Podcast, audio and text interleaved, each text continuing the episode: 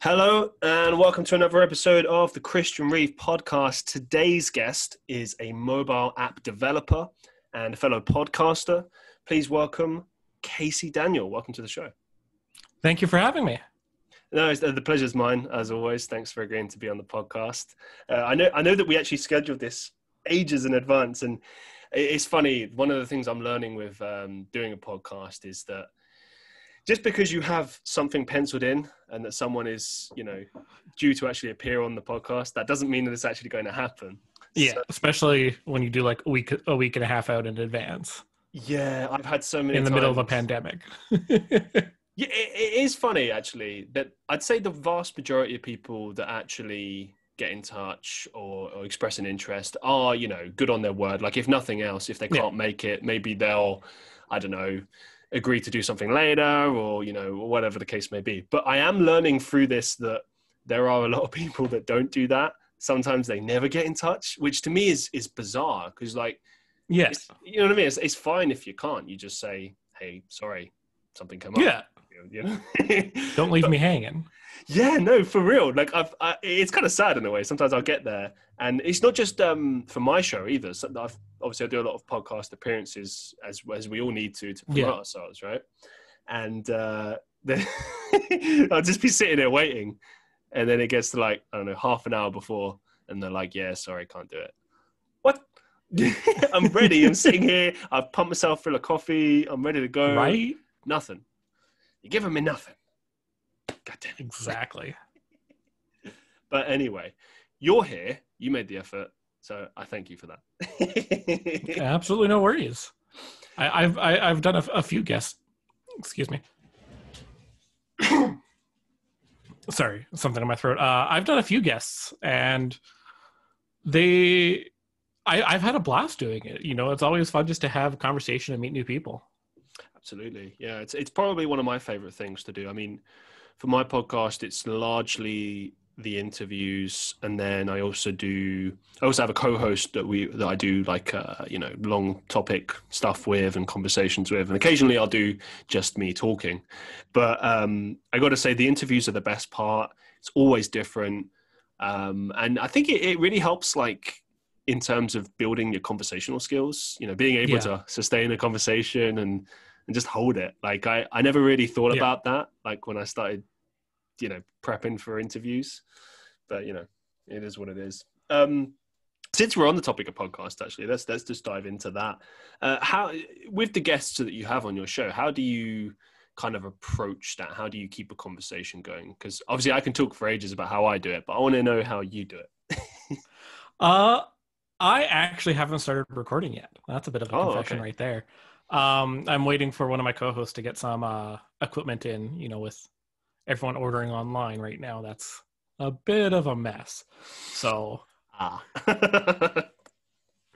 um, so so unfortunately, we haven't had a chance to start recording. But like I like I said, I've done several guests, and I don't know. I think the key is like don't don't cut the conversation short if it's going somewhere. Don't oh, yeah. don't pressure yourself to move on to the next next topic. Just I have a terrible habit of not finishing my sentences. So like ah, I just, okay. I, I, was expecting that's a, a terrible habit. I there. need to stop, and I catch myself frequently doing it. I just fine, kind of trail fine. off as my thought moves on to to random things. But okay, I'll, I'll try and catch you with that then. Yeah, no, you're 100 percent right. I mean, um, I think for me, I've I've never obviously been in in the habit of cutting people off or, or like stopping a train of thought. I mean, because you know if the conversation's going, yeah. it's great. I mean, one of the things I've actually started to do more now is I always do the same research that I always do. So I have questions just in case there is ever a, an instance where I don't know, maybe you meet someone they're less conversational, they're shy, whatever the case may be, and you've purely got to rely on your questions, right? And a lot of the time, I use this as kind of like a something to fall back on, I guess, and to yeah. sort of guide it. I kind of ride it in such a way that it kind of guides you through. But at the same time, you know, like you said, it's, it's important to kind of let the guest take the reins as much as you can and um, just throw in an ad lib. Like most of the time, I try to get the person talking and then I just shut up and listen. yeah, yeah, exactly.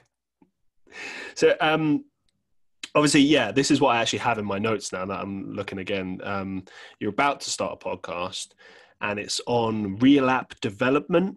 Um, so, talk us through kind of what people you expect to kind of have on the show, what people can expect to learn by listening to this podcast. Like, why should people listen to your podcast?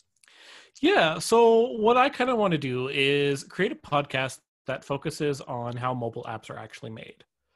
Uh, you know, there's a lot of content out there that talks about, that shows you the basics of programming and getting an app together. And then they show you all the puzzle pieces. But nobody shows you how the puzzle pieces work together. And especially if you're just starting out, that can actually be really, really challenging.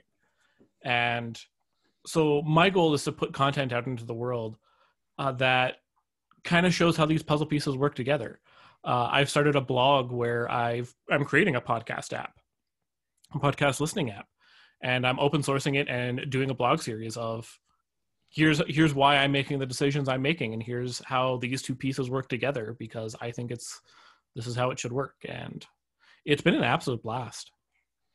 Yeah, I'm, I'm kind of um, interested by this app. Uh, it's described as being like an open sourced podcast app. Like, what exactly is that, and and like, what what can people sort of do with that app? Yeah, so it's in early stages right now, but what you know, it'll be just a standard podcast listening app. Okay. But the difference is, if you're a developer, you can go in and view exactly what makes the app. All of the source code is open and freely freely available, so you can download the code, make changes you want, and run it yourself if you really wanted to. Oh, so it's kind of like a um, an app template for podcasts, essentially. It's not an app. It's no, it's not a template per se. It's a fully, it's a full app, like an interface. That, yeah, like like, um, it it's going to be downloadable on your phone, and you can listen to a podcast just like you can on every other mo- app on your phone. Mm-hmm. But the difference is you can actually see the guts of it. Okay. So all all of the code I'm making, all of the everything that's going into the app is free and public. So awesome. you can you can view the app for exact for all of the source code, all of and and if you if you know what you're doing, you can go in and say, I want to make this change for me. And you can make it your change and run it for yourself. Cool. It's like a good starting point for people that maybe yeah. just getting into that but aren't sort of fully kind of yeah. there as far as understanding coding and stuff like that. Cool. Yeah. Cool, cool, cool, cool, cool. All right. Um, so bringing it back to your podcast, what are your sort of goals and aspirations for your podcast? Let's say short term and then long term. Short term, uh, it, I'm really interested in seeing and where it goes. You know, I haven't quite decided on a format because you know I want to have some guests that bring in expert functionality. Like, you know, there's topics I want to talk about like security. How how do you secure an app? What is good enough? Because it's never going to be perfect. But you you there's a point where you have to step back and say, okay, what is good enough security? Do I need do I need to add do I need to keep adding more security for the sake of it, or is what I have going to be enough? And there's a topic that has a lot of opinions and i would love to bring someone on and talk about that for a while but you know i also want to talk you know how do you how do indie developers market their applications? How you know talk a lot about those kind of stories as well. Long term i i would like it to become a show that people look to for information that people mm. listen to to stay up to date on their skills. Because that's something that's really hard as a developer is there's the the landscape is always changing very quickly. And you know you only have so much time a day to keep up. And so just be a source of high level information on what the entire mobile landscape is. Okay great great. And um do, do you have like a working name for the podcast just yet? Yeah it's who's your dev. Who's your dev I like that. Um, as far as uh, when it will be available, I, I presume it's probably going to be next year. But do you have like a rough date in mind of when you can expect it to be available? Early January. Early January. Cool, cool. Maybe the first week then, something like yeah. that. Yeah. Awesome. And uh, where do we reckon we'll be able to listen to this podcast? Is it going to be video only or audio only or?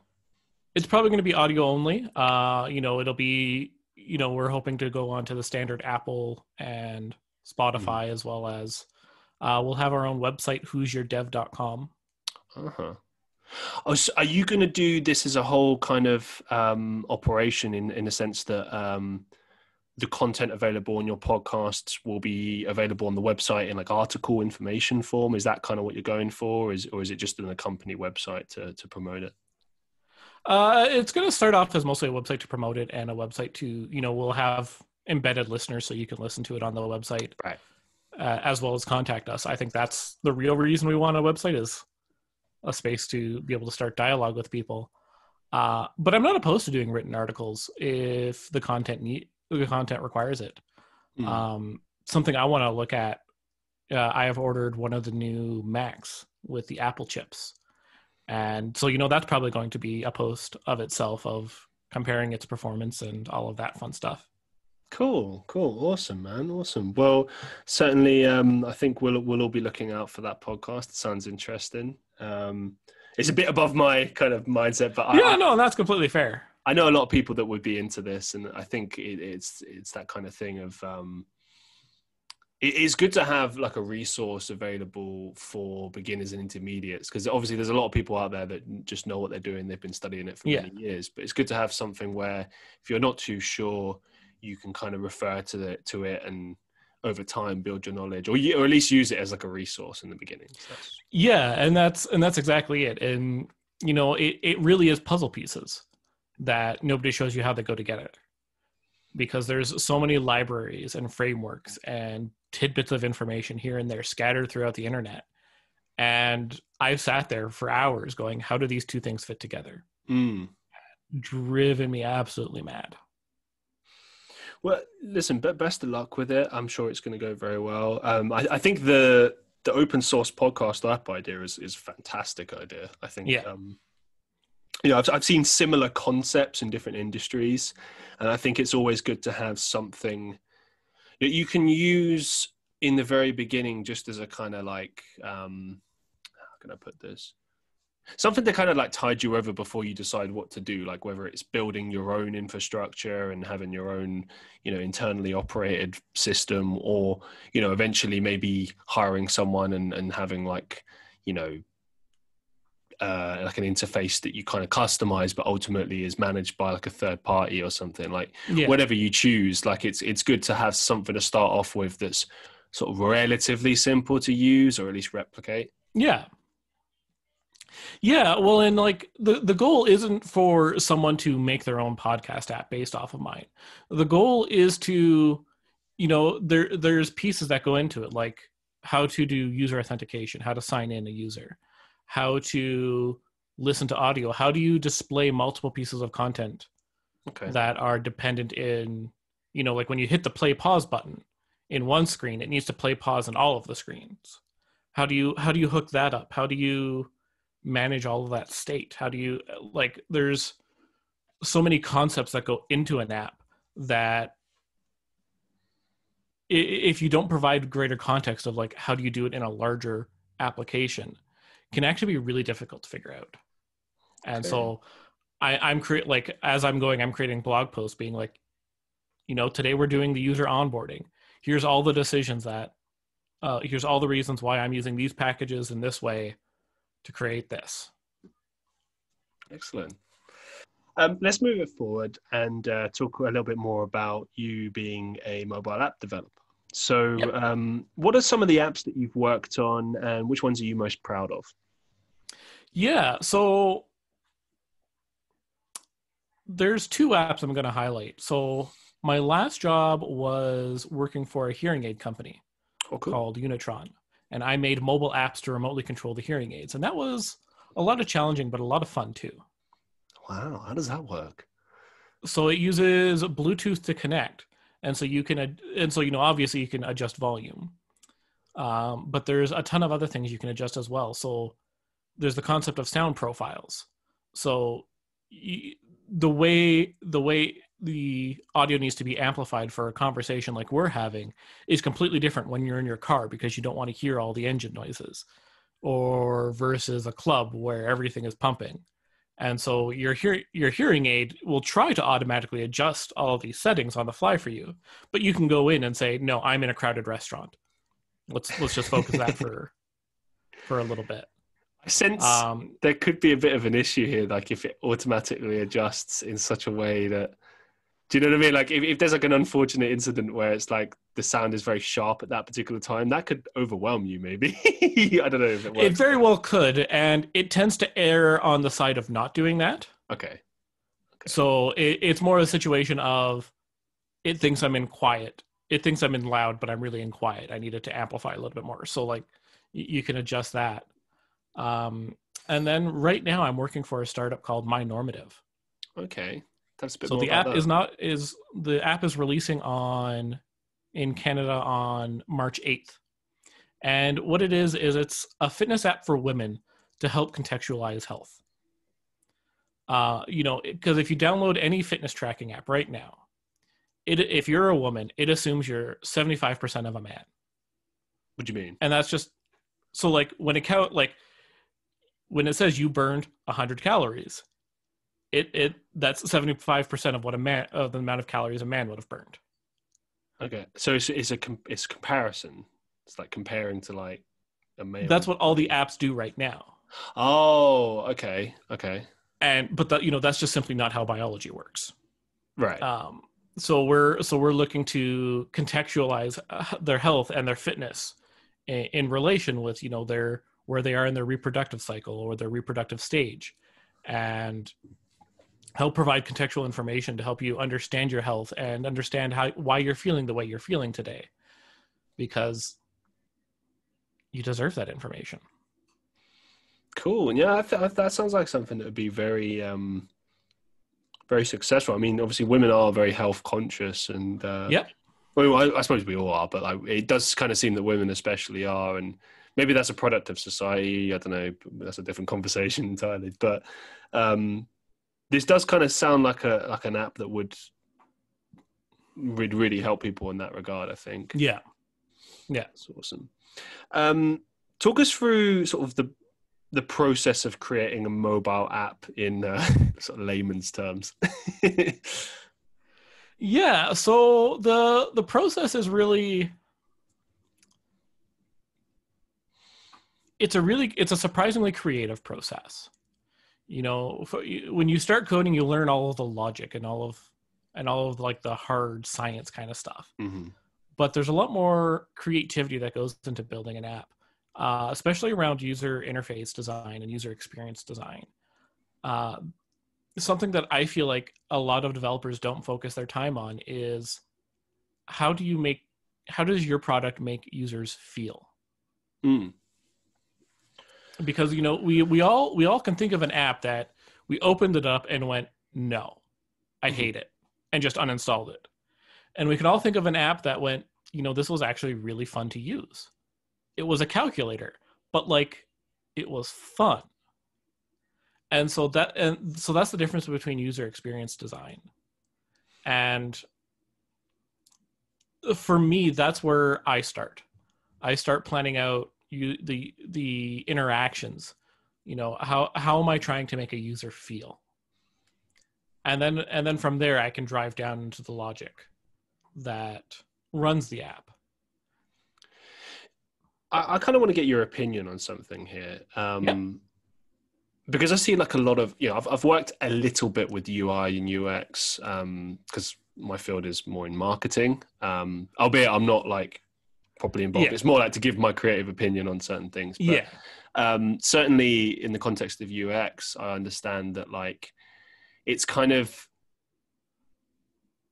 it's always an ongoing thing when you're working with a client, and um, now there's stuff out there that's directly looking at okay like for example to explain my point there's a website i came across in one of my old uh, roles called hotjar or something like that where basically tracks your website in real time and provides you with like recordings of where people are clicking on your website and how they're interacting. So, you know, it can basically show you like where most people are going and how they're interacting with your website, which obviously helps you to understand, at least from an aesthetic point of view, what's working in terms of what you're putting on your website, what's putting people off, how easy it is to navigate your website, and so on. So, with that in mind, I guess I wanted to kind of know a couple of things in your opinion as as it pertains to um, sort of UI and and like why companies like uh, say Facebook and Instagram sort of do these constant redesigns. Like I know that they obviously do them uh, to change every couple of years because it's something you have to do as part of rebranding. But when it comes to actually the usability, like for example, Facebook recently did a redesign, and I noticed that they did a thing where they said, "Hey, you know, you you can switch back to classic for X amount of time, days," and I kept saying every time I want to switch back, I, I would leave a like a review saying, "Please." keep it please have some sort of a legacy system where i could use the old one because i hate the redesign and eventually they just force you to have the new one so i just yeah. wanted to kind of know your opinion maybe on on why that happens and and uh yeah just your thoughts on that yeah so when when that tends to happen it's usually not to delight the user it's usually to improve business metrics hmm. um i think the classic example with Facebook was the push to non time based feeds. Okay. So it was years ago where fa- Facebook default used to show you the newest post first. Yes. And everything was chronologically. But they changed that. That hasn't been like that for years. It hasn't even been an option for years. It's all been what they think you want. Okay. And so you kind of have to make a business decision because when you don't put things in chronological order, users use your app a lot longer. And so that's an opportunity to show more ads. Like, I know it's completely counterintuitive, but the data doesn't lie. Like, th- there's been tons of user studies that when you make this, this is why Reddit, Twitter, Instagram, all of them have moved away from chronological feeds because it improves user retention so much as much as users. Sorry. Well, what I was going to say is, um, as a kind of devil's advocate to that, at least with websites like Reddit, you know, you've got the option of of categorizing it according to interest in metrics. So you've got new, where you can essentially get chronological, hot, as in the most popular, top, the ones that are far rising, whatever, right? So you've got some degree of choice over it. But what you were saying before about how with Facebook they've moved away from even that, so you don't even have the choice anymore. Like that to me although like I agree with your point that obviously the stats don't lie, you have to move on that. At the same time, surely not offering a choice is going to eventually push people more and more away from wanting to use that app. Well, and that's and that's the the business the balance needs to figure out. Um because with a with a Facebook like Juggernaut where Facebook doesn't care how you feel using their app. They just don't. They want to know how many ads can we shove in your face in the shortest amount of time. And so when you when you look at the decision from that perspective, it makes perfect sense why you wouldn't want that. Where Reddit is a lot more community focused. Mm. And I think being community focused, you kind of have to keep those options alive to keep fostering a community. And so I think that's why Reddit hasn't done it, despite the fact that they very obviously want to, uh, especially with their recent redesign that I still refuse to use. Uh, I don't understand why everyone hates it so much. I'm I'm the other way around. I started using it last year, and it automatically shows the old readers old design, so the new design, yeah. And I switched back to the old one because I was curious. I had obviously seen Reddit years ago, but it seems like the the old design has never changed. I, I don't know. I, I kind of prefer the new one. I find it a bit easier to see, navigate. I don't know. Maybe it's like an old person's thing. but, and I, I think that's what it is. Is the old design is for information density. Mm. So I, you know, I, I think part of the struggle Reddit has had is that their old design, you could very easily train yourself to just quickly scan through a ton of information. because it's all dense, you know, with the headlines, and you can you can very see very quickly see information that you want to see. Where with the new design, it it's not as dense, but it's more visually pleasing. It's more modern. It's more updated. So I think for new users coming into it, that's obviously the preference. But you know, I've been a Reddit redditor for seven years. I I just my eyes have the muscle memory of like, okay, that's not an interesting headline, not an interesting headline. Oh, that's interesting for me. Why do you think that? Um, obviously, maybe I'm answering my own question here. As you said before, Reddit is community based, so maybe that will explain what I'm going to ask you. But obviously, Reddit has the option and has had the option to switch back between classic and new for seemingly however long the new design's been available, right? But this is not available with like Instagram, Facebook, Twitter, whatever. And I wondered, you know, because I've tweeted about this before. I've said like, hey, I wonder why they won't do like a legacy style um, switching yeah. system. Like I know that would be a lot of work and such, but it probably would please people to be able to have the option of, do you know what I mean? Because like for example, if I take Facebook's latest redesign, like, you know, obviously I preferred them years ago, but like you know, you you just make do with the newer designs. But one thing that I really didn't like about the new redesign now is how it condenses and, and makes the Facebook pages a lot more difficult to use and interact with. Because obviously, I manage my own page for promotional purposes. And the classic design was much better for that, much more visible and easier to interact with. But this newer design, it's like hassle. I think that's what I'm trying to get at. It's like, okay, we're going to move everything everywhere, you know, just to kind of piss you off, you know. And uh, Instagram's done the same thing. And yep. I know why they've done it. They've done it purely to promote Reels and uh, their shop, which no one gives a shit about, because you know, with Reels, I mean, we've got TikTok. Do you know what I mean? Like, yeah, you don't need it, right? Um, yeah. For the shop, I mean, I don't know about you, but I don't really go to Instagram to shop. If I'm going to buy some clothes, I'm going to buy them whatever online. If yeah. I'm going to buy someone's merch, I'll buy it from their store or from where they're promoting it. Yeah. So why the fuck am I going to go on Instagram shop? You know. Um, why do you yeah basically bring it back to the question why do you think there isn't an option and, and, they just kind of force it on you and that's it? I think there's two two big reasons in my view. Uh, part of it is being business driven. Uh, they don't they they want you to buy stuff through instagram and come hell or high water by god you will buy something through instagram they will force it through you if they have to. They will literally click it for you if they have to. Not quite that extreme, but like that's that's the mentality I think a lot of uh, uh, uh, that drives a lot of these decisions is that we want users to use the new messaging app. How can we get users to use the messaging app? We completely break messaging in the normal app and force you to use the new the new one. And because that's another opportunity for us to learn about you and creep on you and and so like it, all the decisions like that there's a very obvious business metric. Something that's not so obvious is the technical component. Uh, so facebook's ios app is fam- famously large and complicated. Um, you know they have in the messaging in the messaging application you know the stories feature? Mm. They have an entire team of like 10 people working on that. Just that. And that's all they do. Like it's mind-boggling the amount of resources they have to throw at things like this. And i honestly think creating a legacy system would make their app just break. I think a legacy system would make the app too large and it just collapse under its own weight. What do you think about oh sorry go on. Going to say more no that's you sure yeah okay, okay. Um, I, I, want to keep asking you questions about this just because yeah, I just find this interesting.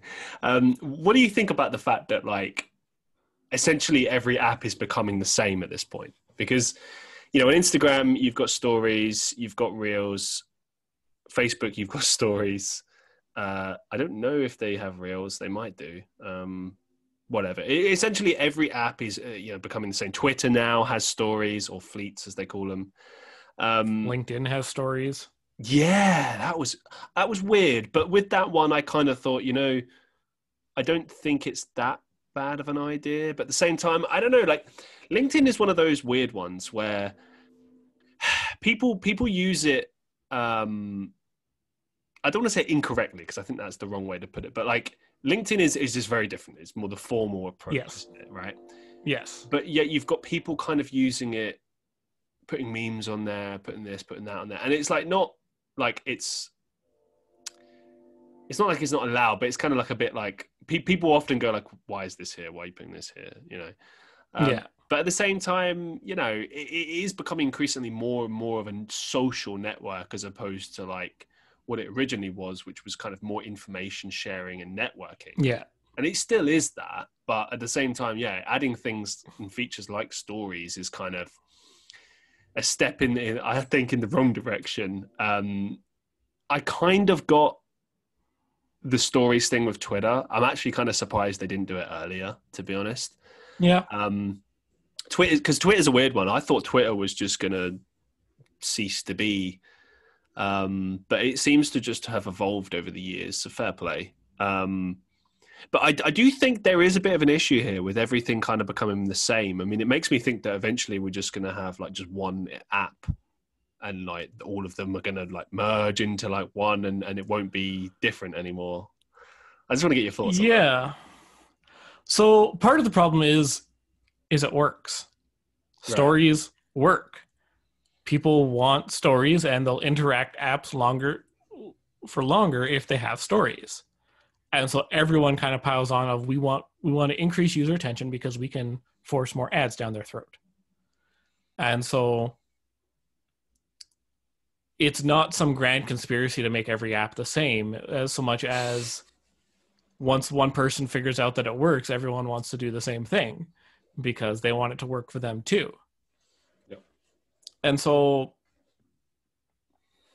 you know I, I don't think this is exclusive to uh, to to to apps. You know, I think of Target and Walmart in the states. They're basically the same store. Hmm. They offer the same. They you know, there's tons of tons of other stores that offer the the very similar experiences with very minimal differences, because the core of what they do works. Is there a price difference though? Because there's always got to be something that that you make there you different. A, so I don't actually know Target because I'm actually Canadian, okay. uh, but I believe Target is slightly more expensive than Walmart. Ah, there you go then. Okay. So it's like slightly more upscale, but like we're talking like a couple of dollars here and there. We're not talking.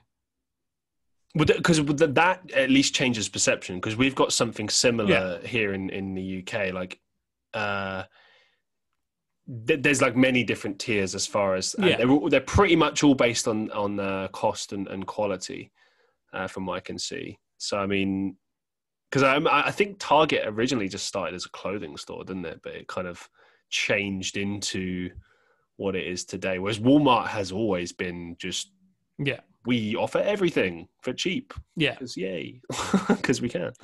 Yeah, but like, there's a lot of data driven that goes you know goes into a store design. Mm. You know, uh, here in Canada, you enter the door, produce is always on the right.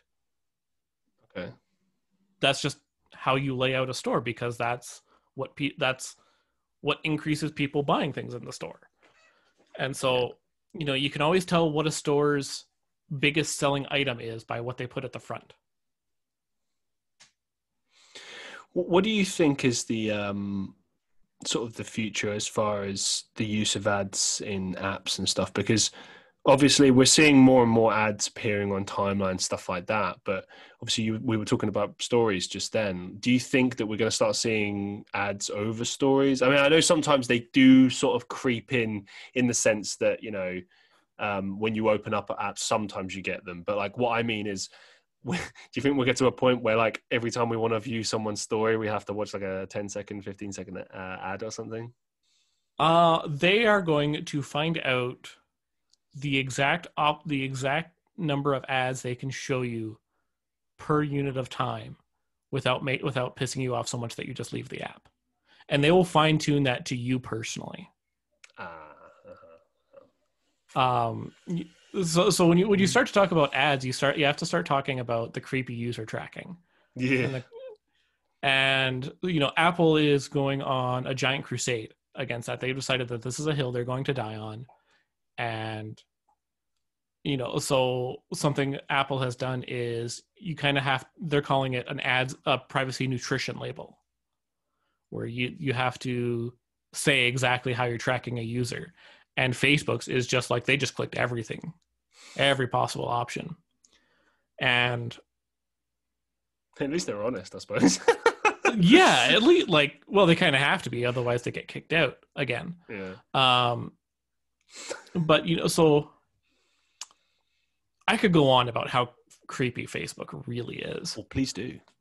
Um, so okay, this is this is one of my favorite stories. The creepiness um, of Facebook. Here we go. So you know, in the new, uh, do you use an iPhone? No. So in the latest in the latest release of iPhone, whenever the camera is on, there's a little green dot that appears on the screen to let you know the camera's on. Okay. The reason why this is there is because Facebook would turn the camera on but hide the camera interface behind the rest of the user interface. Okay. And they did it so they could watch watch how you were viewing the content and watch were you and analyzing it were you enjoying it? Did you like this content? Did you dislike this content? How much did you like they were they were just analyzing the video to no end. And they didn't they only got caught when someone found the UI glitched ever so ever so quickly that they saw the camera. And then the ca- and then it went to the background. And it's just like so like th- this is why i say facebook will find the exact amount of ads they can show you without without driving you away because they will tune it exactly to your preference um because they do things like this there's the classic audio listening you know you mentioned mm. you want to travel to bangladesh and suddenly you start getting ads for for flights to bangladesh and you're just like i mentioned that as a joke why are you showing me this? I think the creepiness though is that like because obviously if you have like your phone close by or, or, listening devices close by then it's it's plausible. But there have been times when i've just been thinking about something. You know what i mean? Nothing's been said nothing's been interacted with. I've just yeah. been thinking about something. And suddenly it's been advertised on my fucking computer. Yeah like the fuck? Like it like they it's creepy how well tuned they can tune algorithms to mm. this. Um, I think in some ways it's good and in some ways it's bad because it's like Amazon has been doing this shit for years. That's why how the whole oh, yeah. recommendation system came in place. And actually, it's not even that bad a thing. Like I think a lot of the time it's useful. I think I think the problem is the problem that people have with it is is two things. One, yeah, like, companies like Facebook go overboard with this shit. They just go too far and it, it kind of just bewilders you a little bit. It kind of makes you just keep. And I suppose in a way we should be thinking more and more about privacy, but you know, like I, I don't give a fuck. Like if I if I'm really like concerned about privacy, I'll just fucking leave my phone at home. I won't take yeah. anything with me. Do you know what I mean? Like it's yeah. That's how that's how you go off the grid. You want to go off the grid? Well, go yeah. literally off the grid and don't bring anything with you. Easy. Yeah. But at the same time, um, you know, it's difficult to live in this world these days and interact without having access to these things. It's just it's tricky. Yeah. It's not impossible, but it's it's tricky. Um, yeah, I'm more concerned with things like, you know, how they're trying to phase out ca- using cash, stuff like that. That's what people yeah more paying yeah. attention to. Absolutely. Um, yeah. But but no, but with these with these adverts, I mean, I think the issue is is more, especially with like Instagram, what we were talking about before. You know, a lot of people pissed got pissed off about that. I got pissed off about it, and it wasn't so much that they were trying to push that because I accept they're a business. You know, I I've been studying business all my life. I I, I know how it works. I know why it's done. It's just yeah. when I come into the app, the first thing I want to do is browse and maybe upload something. Right. I don't want yeah. to accidentally press on that fucking Reels feature or the shop feature, and then because yeah. they must have a lot of data that shows people like accidentally pressing on it and then trying to exit it. Surely that yeah. would show you like, hey, hmm, maybe we should move this away so that people don't get annoyed by it. You know, because yes, but how many people accidentally clicked on it and stayed? that wouldn't have clicked on it otherwise. That's the that you know it might be a small per small percentage, but when you're dealing with oh I know, but when you're dealing with millions and millions of people, a, a third of a percent makes a huge difference. I just don't know necessarily that, that they, they're going to use that though. Like, do you know what I mean? The vast majority of what I've seen and read online suggests that the majority are not happy with this. And the thing is, like, but they're not unhappy enough to leave. If their goal is to make money, right? Yeah. And people are not spending money in your shop, they're just looking at it. I mean, then is it really working? Because I, I accept so the thing about the reels thing. If, if zero people were looking at it, were buying from it, they would remove it. Okay. So, but some people are, and they're trying to. Why do people do anything they do? That's uh, well. I, I mean, I mean, because I, I, have looked on there. I've looked at you know the shot because obviously you know you got to check these things. Yeah. Out. As soon as I saw reels, I was like, well, this is just basically TikTok. Um, and I kind of thought, from a business perspective, it probably will work because lots of people use Instagram. Um, they'll probably just post on both. Uh, yeah. And then you can make the argument it's different audiences. Like I've noticed, actually, funny enough, the same thing. Uh, if I post on uh, my stuff on Facebook, on on YouTube, and on Instagram, I get different audiences. I get people, different people yeah. turning up. So people use different apps, which is why I've started diversifying and posting yeah. content on different places. But when it comes to w- with that, where it's exactly the same feature, um, I suppose it's just additional as opposed to actually offering an alternative. Because probably most people that are using Instagram are using face, uh, sorry, um, TikTok as well. You know, it's it's the same as uh, yeah. like Snapchat. Like, I can't believe Snapchat is still a thing. Like that amazes me. That blows my mind. Because yeah, essentially everything that made Snapchat special has now been recaptured with stories. Uh, I, well, I guess no. Hang on, I'll back up a second. I That's suppose, not true. Yeah, I suppose the element of of having that kind of private kind of deal yeah.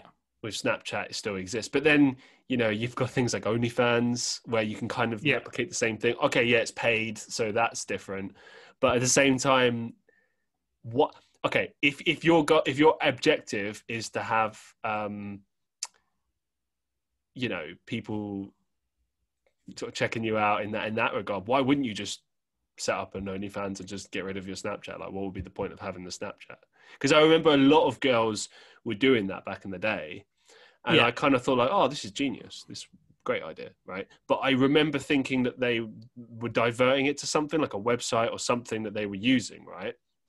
And then obviously Snapchat, uh, sorry, OnlyFans came and it's like, aha, uh-huh, okay, so everyone's just going here now. So I think so I, I, I think a lot of people still like sending self-destructing messages to each other. right. Yeah. That's a good way. I think that's it, why. I, I, I think that's why Snapchat's still popular. Um, but yeah, people do use it as a sales funnel to their OnlyFans. Absolutely. Um, yeah, but like with, with Instagram and its shop, they only need a very small percentage of people to actually buy something to be profitable. And because they have such a huge audience, they can get those numbers. Do you think they're not making enough from ad sales then? Or do you think this is just them experimenting? This is them experimenting. Okay. Uh, Instagram is absolutely profitable. Facebook as a whole is absolutely profitable. But what's they, they always want more. It's never enough. I remember hearing that Twitter was not profitable. Do you know if, how true that is? I don't. I I believe it, but I don't know it for a fact. I was gonna say because a lot of the stuff that I've seen on Facebook, Instagram, and stuff, yeah, I feel like it's too late to try and do that on Twitter. You know, they kind of missed the boat on that one. You know what I mean? Like if they would do it now, yeah. it really, it would be like the last thing before everyone just goes, ah, fuck Twitter, let's just go elsewhere. you know. But then again, I don't so, know. I, I, I don't. So I think they're resisting going the Facebook creepiness route. but I think that's the only way they can. That's the only way you can operate a social media of that size. I think the tricky thing as well is they've kind of painted themselves into a corner because anything you add to it now, it, it's not that it. Do you know what? Do you know what I think bothers me about Twitter? Actually, is the fact that they they, they do stuff, but then they do it in an annoying way. So like, what I mean by I'm I'm terrible with my words right now, so I do apologize. But okay, for example, they have the video feature, right? So you can upload a video, um, but it has to be specific to their format. Which okay, that's not that new. A lot of platforms are like that, but it's very like finicky, very awkward, right? Yeah. And if you do manage to do that, you're restricted to uh, about two minutes worth of footage you can have. So that's great if you want to put a clip, but if you want to put anything longer, no way, no way, Jose. Now with Instagram, you've got IGTV, you've got an option. If it's too long, no worries, we'll yeah. accommodate you, right? Uh, but with Twitter, it's like, nah, if you, we're not going to do that. And I just wonder, like, why do they do this? Is that because if the the website's not able to support that, or is it just that they just they reckon it's their brand? Okay. Twitter, you know, Twitter with the 150 character limit. That's just how they brand it's, themselves. It's 280 now, isn't it? It's I think it. I don't know what it is. I I don't understand Twitter fundamentally, but that's a whole other conversation. Um, but that's their brand is like if you want to do long form co- content, go to Tumblr, go to a blog. We're here for quick, t- quick, quick bits of information, and so I think the two minute the two minute upload limit is no, that's just too long for our platform. Go somewhere else. Uh, because if they if they allow if they remove the character limit or they allow to do that they lose their differentiating feature of quick information. I agree. I think yeah, you're right on that one. Like um it is good. I think it, it, it forces people to be more creative as well. Like I know yeah. when I, when I'm doing my um my posts on Twitter and I'm promoting myself, it does kind of force me to be a bit more clever with how I promote it. Albeit I most of the time I just have to kind of really put a very short message. Um, but you know, but it is kind of useful if you want to just say something quick, like you said. If you just want to live yeah. tweet, like, "Oh, hey, yeah, Mandalorian was great," and then you just leave it at that, then fair yeah. play. Um, but then again, funnily enough, everyone kind of does does Facebook in the same way, don't they? Like, no one really puts those, like, those essay messages anymore, and if they do, they're probably like Brenda, age fifty, who's asking, yeah, like I don't know, like the latest on anti-vaxxing rumors and you know what she could do, what she should do to battle the latest school stuff or whatever. You know, just I think Facebook's having an identity crisis. um, crisis. Yeah, I, I I don't think they know. Facebook has kind of ended up being face uh, for old people. Which is ironic, and, actually, because Facebook right? originally, if you remember, Facebook in the beginning, not many people will know this. This, this will be fun for the newer listeners. So listen up. Us old farts were around when basically there used to be this website called MySpace, which still exists. Uh, albeit not, it's not really used, but it still exists. And MySpace used to be the the shit. It was fucking awesome, right? Um, and that's a whole other conversation. But anyway, Facebook emerged on the scene. And I remember it back in the day when they first emerged, Facebook to me kind of looked like what LinkedIn was in the beginning. I looked at it and I was like, this is just for old people. This is like business people. Like, why yeah. would I want to go on here? And this was back in uh, I think 2005 was the first time I saw. Yes, they, right they, around there. They, they were made in 2003. They were like testing for 2004. That's when they were called the Facebook, and then by 2005 they were Facebook and um, beginning to get a bit of a small following, and then somewhere around 2008 was where the switch happened. Loads of people kept le- like leaving MySpace and um, it was mainly because the guy that actually ran MySpace and and did a lot of the work behind the scenes. Uh, Tom was his name, a really cool dude. Uh, he he was clever. He sold MySpace at the height of its popularity in like yeah. 2007. Got out. He now lives his fun life, and this new comp or some company acquired MySpace and essentially fucked it, like just ruined yeah. it. and that's why everyone left, right? But then that's the interesting thing with Facebook. They arrived, they were for old people, and then just everyone kind of went there. And I wonder is is that purely because MySpace was just getting a bit dead and boring? Because the thing is, like the age demographic thing was still there. And I remember the only reason I actually went to Facebook was because everyone was on Facebook. It wasn't that I wanted to leave MySpace, it was that no one was using MySpace anymore. So it's like, where am I going to interact with my friends kind of thing. So it's yeah. interesting to me that you're saying that it's becoming for old people now, because I think that kind of makes it full circle. So, well, Facebook was originally for college old people. Right. Right now, right now it's for it's mo. I think it's mostly used by people like 50. 50 plus or both. Fair enough. Yeah.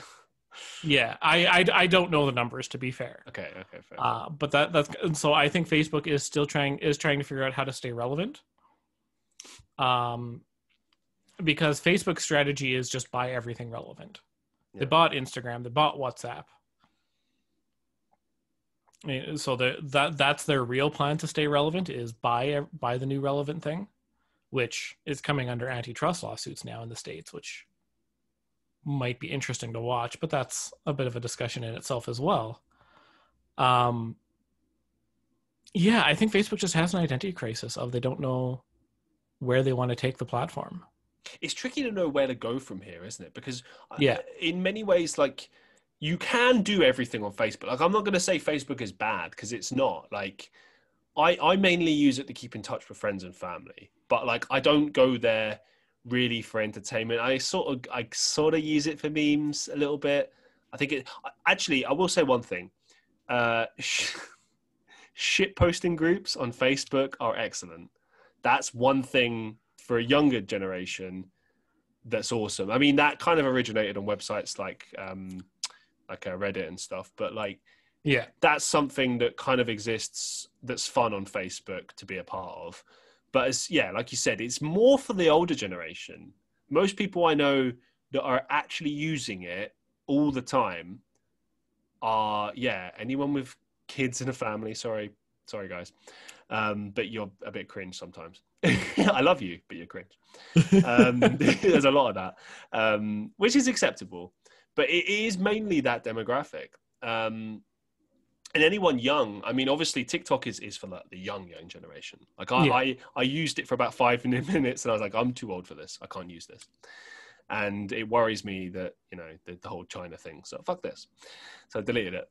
Um, that's not because of what the government was saying. I was more kind of just concerned. Yeah. With, like the fact that they could track anything on your phone, that freaked me yeah. out. It was less. I didn't care about them tracking my activity on TikTok because who gives a fuck? But the fact they could track anything about me at yeah. all on my phone, that was like no, no, no, no, no. Goodbye. Yeah, exactly. Yeah. Um, but yeah, I mean, I don't know. Like, it's funny that you say that because all the rest of them seem to have very clear demographics. Like, it, it, it kind of seems like Instagram, while it is trying to piss everyone off, at the same time, its demographic is not changing. It's mostly for quite young people. It's I, I would yeah. sort of say somewhere in the region of like uh, 18 to 45.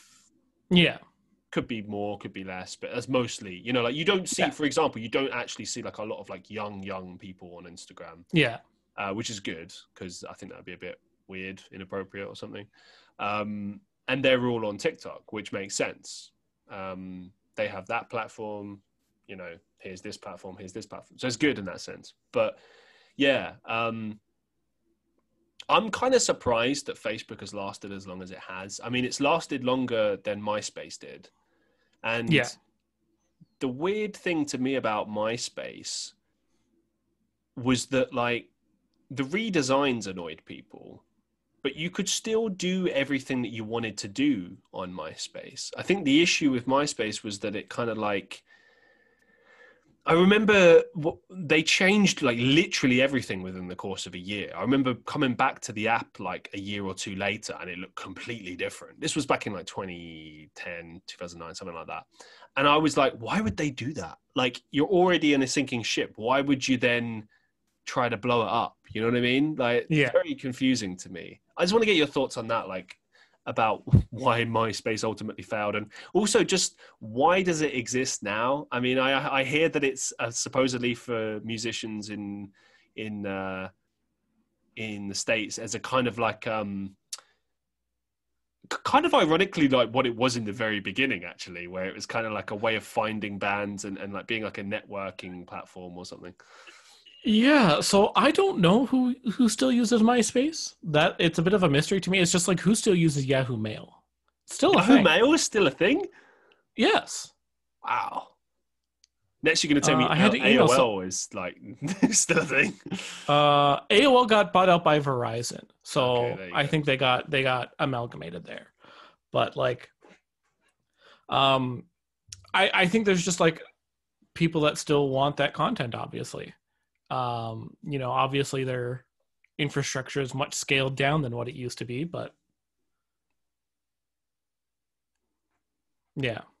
You can't get access to to, to the um, to the stuff that you used to be able to get access to. I mean, like one of the allures of MySpace, which what what everyone was i mean this is what i have fond memories of is the fact that it it taught you how to use basic html coding and yeah. know, editing a website and stuff. And for many people just getting into um, you know design software design stuff like that who were either studying or just playing around with it and eventually got into that industry it was a very good starter tool um, I, I loved the fact that you could just edit essentially have your own website in a way i mean it was just a profile page and it was limited yeah. sort of capabilities but you could you know edit the style the look um, have your own music playing you know it was for teenagers at the time it was it was very expressive. And i don't feel like there's any real websites that exist that that replicate the same thing today. I mean i maybe tumblr to an extent but tumblr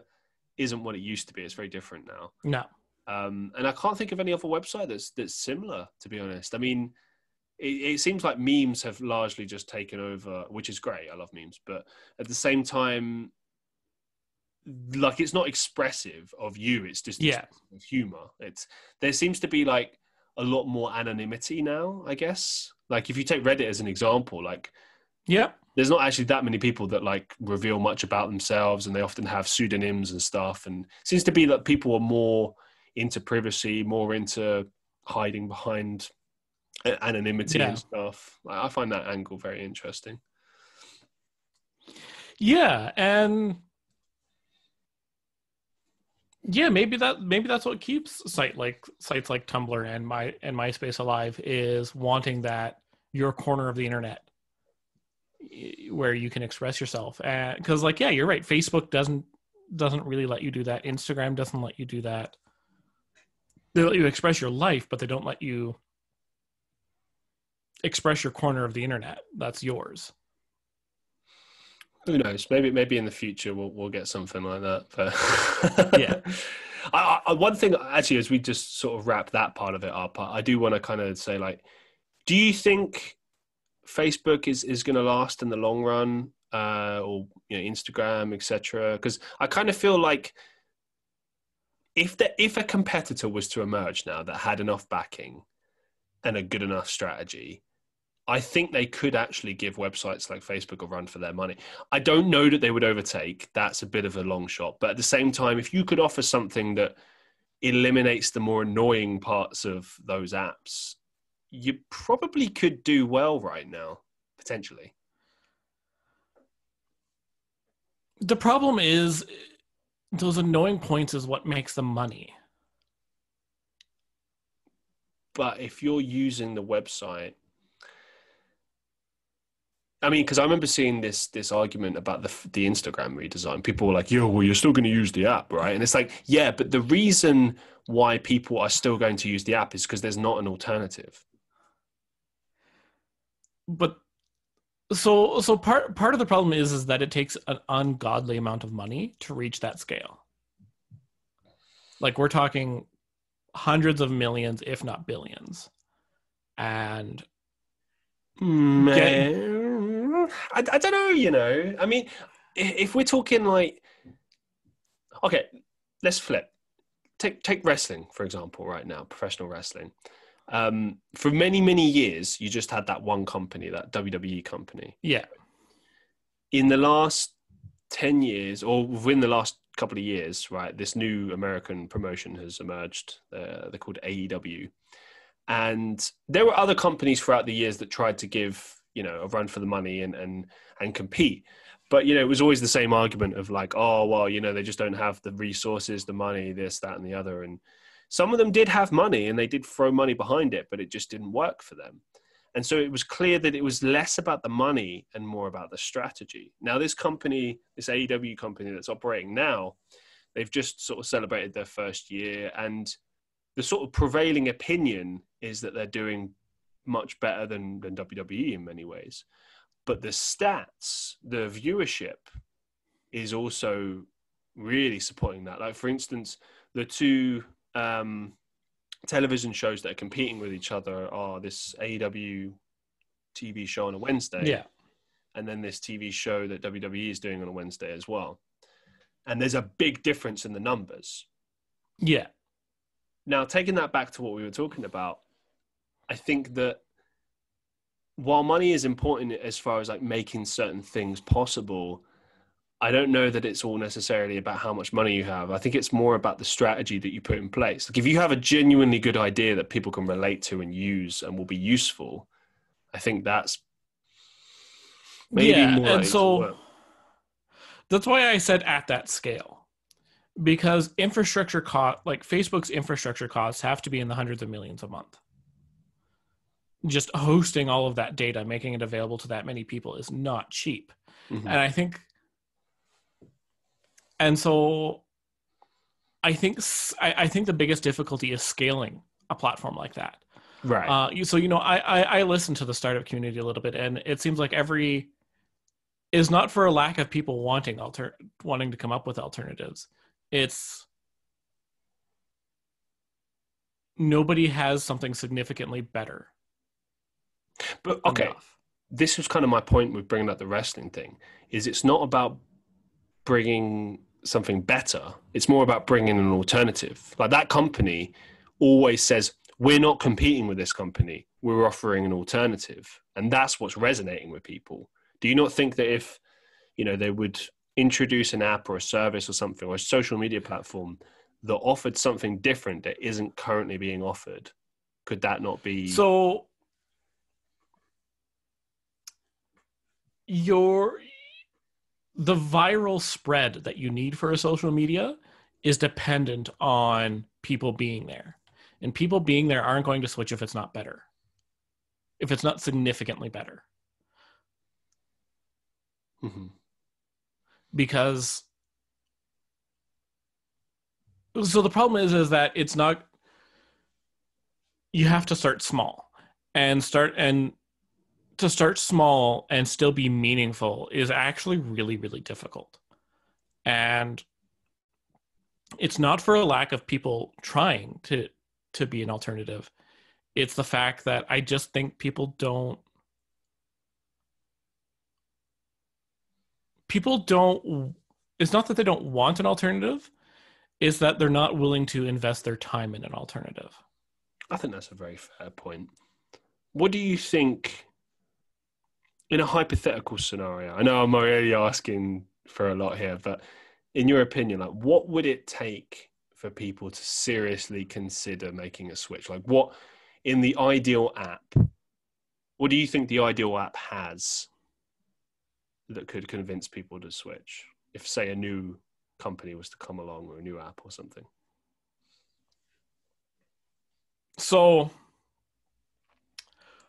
I think you're in a catch 22 I think the biggest thing is going to be privacy features. But the only way you can do that is to be a paid social media, and people aren't willing to pay for social media. What about if it was really cheap, like uh, it's been tried. It worked with WhatsApp. You remember when they first started? It was actually so paid, but it was like ridiculous. It was like WhatsApp didn't become popular until it was free, though. No, that's not true. I, I remember what I was paying for it, I didn't, and it was so popular. there. I've never paid for WhatsApp. When did you start using WhatsApp? When it was a paid app. You could you could just keep using it for free with a free trial. Yeah. Wow, that must have been different in Canada then because you had to pay in the UK. it wasn't a lot though. It yeah. was like this is why I brought it up because yeah. it was it was a weird concept to me of how you could pay like between 50 pence to like a pound for a year. I was like, that's yeah. insane. And I thought about the the numbers like, okay, if a million people pay for this once a year, that's yeah. money right there. Do you know what I mean? Like it's it's great. Yeah. And it's a one off, so more people will consider doing it. Um do you think it could work? Because that's the thing. If if you would set up a social media network now or an app or something, and you would use that model, but you would make the rest of your money in in you know paid advertising and, and paid. The moment you start making your money in paid advertising is the moment you get creepy. Mm. Well, you could you could promote yourself as the brand that doesn't do that as much, that tries to kind of limit that, or you know that that, that could be a part of your angle, maybe. But the moment you do that, you have to be creepy. well, not because that's how you make money in advertising is being creepy. Oh, okay. Nobody, I, no, no advertiser is willing to pay for a non-targeted ad. You do have to track a little bit. I think we all kind of accept that, really, don't we? You know, if if if there's paid ads on a site, they have to track us a little bit. It's the it's the degree to which they track us that's the issue. You know what I mean? It's it's one thing if if like yeah. if they're looking at like but oh the... he he clicked or she clicked on like these keywords, therefore we're going to show them ads towards this. I mean that makes perfect sense to me. Like why? Do you know what I mean? Like but the problem is it's such a slippery slope. Not if it's it's clearly defined and you put the rules in place. Like for example, that uh, thing that you gave earlier about the the app thing with Facebook, the the camera thing, that's going too far. If if you have clear instructions that hey, we're not going to do this, this, this, this, this, and this, and this, but we are going to do this, this, and this, and you make that really transparent and you stick to it. It's like you said. It, I don't think a company. I don't think a company would be capable of sticking to it. they would just see the money and be like, hey, fuck it. Well, like it's it's not going to be just ooh money. It's going to be okay. I need to make fifty more thousand this month to make payroll. Mm. Let me just bend it a little. Yeah, you're right. Actually, yeah, that's spot on. so so many companies that it's t- taking something different. Actually, on a more serious note, that that's how it's kind of working. From what I've heard with the the COVID nineteen crisis, I heard recently. Um, no, I, I can't obviously say if this is genuine, obviously or not, but it made sense because a, a lot of studies that I'd read over the course of this year in like various academic journals and stuff kind of stated that these were professors from around the world and uh, medical professionals saying the numbers that you're seeing for coronavirus are not accurate for the simple reason that they're not being like collected in in the right way. Yeah. So so like if people uh, pass away from, say, I don't know, blood poisoning or, uh, you know, they, they have cancer or something. Um, there was the argument made that the coronavirus speeds that up. And therefore, if that person dies, you know, you mark that as COVID positive and therefore they died from COVID, which presents an inaccuracy because it's like, well, where do you draw the line on what you're going to count as a COVID death, right? And when I first heard this, uh, you know, that like I, I tended to agree with it because of the fact that you know it's coming from academic studies. It's not like a fucking news article on Facebook or something. It's actual like people studying people in the field. So I, yeah. I, took I took it seriously. But at the same time, I was like, you know, things can be be faked, things can be exaggerated. And then I heard the reasoning, which is what I wanted to bring up to you, of how um, you know, well, why would they fake numbers? Why would why would they, you know, mark people down as having COVID or test them before they die and then still mark those as, as COVID deaths, right?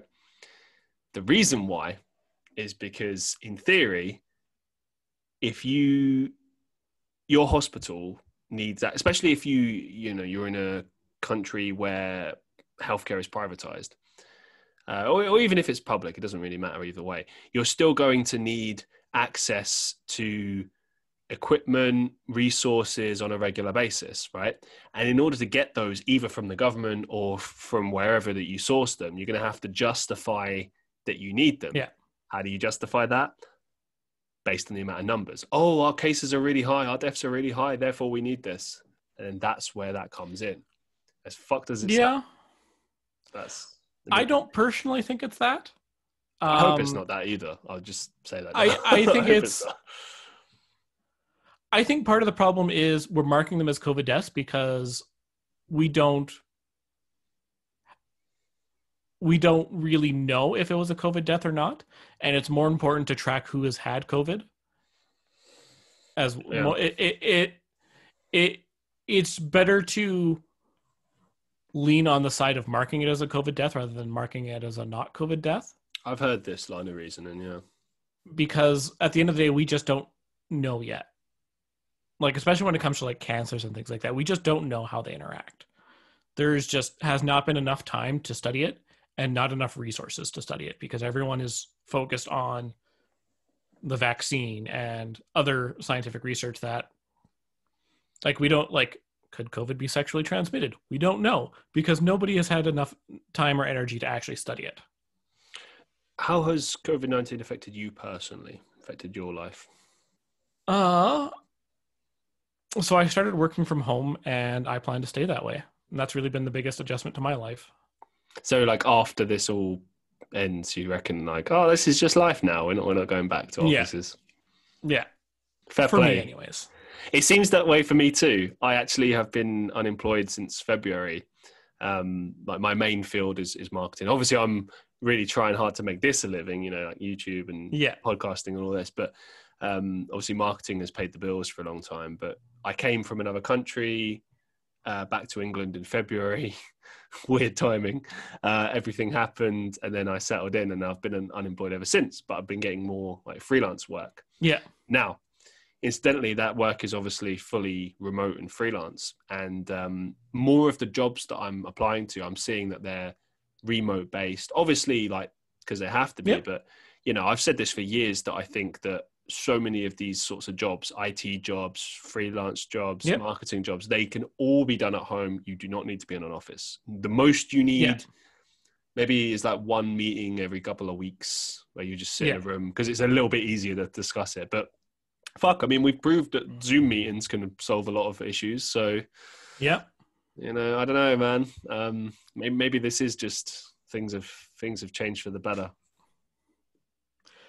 Yeah, um, there's going to be a ton of studies that yes. I am absolutely fascinated, but going to be fascinated by, like how much greenhouse gases have redu- have been plummeted this year. Is another one that I'm like waiting to come out. Mm, absolutely. Um, I kind of I've asked I've had uh, Canadian guests on the show before. Um, whereabouts in Canada are you from, or where you? Uh, I'm just north of Calgary, Alberta. Cool. Um, so, what's the response been like to the pandemic where you are? Like, how have people sort of reacted? How has it been? What are the restrictions like? Um, in my opinion, out here it's not enough. Mm, um, okay. So there's a bit of a saying that Alberta is the Texas of Canada. And okay. it's really kind of true. We're very conservative. We're very we've we've we, we've jumped on the anti-mask train. There are anti-mask demonstrations and protests and anti-restrictions and a bit more old-fashioned kind of ideology. Yeah. yeah and okay. so there's been a there hasn't you know we're finally starting to lock down we're at we're at an obscene number of cases and we're finally just starting to do it when the rest of the country has been doing it for a month yeah i was going to say some of the guests i've had from canada have kind of uh, laid out a very kind of concerning level of restrictions like quite high in some cases like stuff yeah. as as crazy as um there was a guy i spoke to who basically said that uh, you were restricted as far as like queuing up in um, supermarkets and and like stuff would be like covered in plastic and you can't like get yep. access to it and stuff which i kind of that's crazy. Like that hasn't happened in the uk we have the queuing thing but we don't have like things off limits. That's kind of a bit crazy. But, um, well so i actually like that idea. Okay. Um because so what so areas that are doing that they're forcing small businesses to close, non essential businesses to close. So big players like Costco and Walmart are at an unfair advantage where you can still get the things that you don't need. Mm. And so what they're doing is they're saying you can't sell those items because it's an unfair business advantage for you. And we don't want people going into shop for those items. They should be shopping for groceries. Yeah. They shouldn't be shopping for an iPad.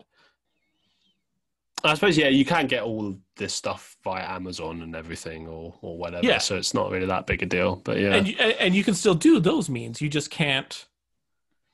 It's just trying to limit the. It's trying to level the playing field for in person shopping, because we don't want people going out to do that right now.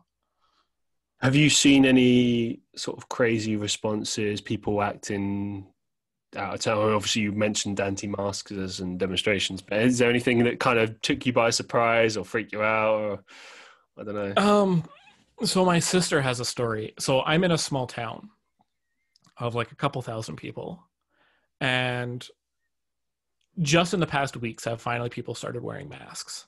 Oh wow! And and I know it's been absolutely terrifying. Um, a couple weeks ago, or a couple months ago now, uh, my sister went into the store and she was wearing a mask and wanted and just asked, you know, do you mind asking employee not wearing a mask? Just move to the side, please, so I can pass safely. Well, masks aren't mandatory. Let me, I'll get my manager. I just want to pass safely without without interacting with you. Just yeah. Turned into a whole big incident it's it's weird, isn't it? Like I I don't understand everyone's big deal with wearing a fucking mask. I mean, like, okay, here here in Manchester, um, what I've seen is that when people walk around, mostly they don't wear masks. But when they're indoors, inside a place, ninety percent of the time they're wearing a mask. The staff yeah. will all one hundred percent be wearing a mask. Like that that's have to. But people yeah. that come in, you know, maybe not every one of them. And don't get me wrong, some of them have like reasons, respiratory problems, whatever. But like, yeah, yeah, most people kind of operate in that way, and it makes sense. You know, I even I've you know walked around outside and not always worn a mask because you know as long as uh, the way I see it, as long as you're not packed around people, like if I'm in a city center, yeah. I tend to wear it like because you know there's more. Yeah, people. if you're in a dense area, you should wear it. But like if you're in the middle of a field, you're fine. Yeah, or like if if it's just like a suburb, there's not many people around. Yeah. you know, you're out, you're outside. Um, yeah. So I think a lot of this is just common sense, but like not wearing one at all is just. I think yeah. it's, kind of, it's kind of selfish. It's kind of. Um, it's not a big deal. Do you know what I mean? Like, it's don't get me wrong. It's annoying. You know, I have to wear it a lot. Like, I, I do volunteering every week, right? And uh, you have to constantly change the masks. Yeah. And um, but it's really not a big deal. You know what I mean? You just strap a fucking piece of fabric to your face and that's it. And then it restricts just, your breathing a little bit. Yeah, but if if you if it's that bad, you just I don't know, go outside for a bit of air, come back in. You know, yeah. it's not it won't kill you. Yeah. But yeah. Um, I, I, guess it's the whole personal freedoms thing, isn't it? People kind of just get a bit yeah mess with that. Whatever, whatever. Anyway, um, as we sort of bring things to a close for today, I wanted to ask you: Do you have any upcoming projects, or maybe some final thoughts that you'd like to share with us? Um, so the projects I want to share is so like the blog I was telling you about earlier, uh, whitewhiskeywolf.com. Awesome. Is where the where I'm building that, uh, as well as you'll be able to see my upcoming podcast at who'syourdev.com. Those are kind of my so with the projects bl- at the moment. With the blog, is that going to be is that something different entirely, or is that related? That's the that? building a podcast app. Okay, and so, my and my written mobile development stuff. Uh, the podcast is going to be obviously an audio show. Excellent. So that gets its own website. Okay. Well, uh, I want to say thank you very much for being a guest on the show. Best of luck with this. Thank app. you for having me. That's been a pleasure. It's, the pleasure's been mine. Um, yeah, best of luck with this app. Best of luck with with the podcast. Um, everyone that's listening to the Christian Reeve podcasts, you know, if this is something that's in your realm of interest or something that you're you know you do make sure to go check it out. It sounds very interesting. Or even if you know it's not something you're aware of and you just want to learn more you know make sure to check it out in january. And uh, yeah once again thank you very much casey.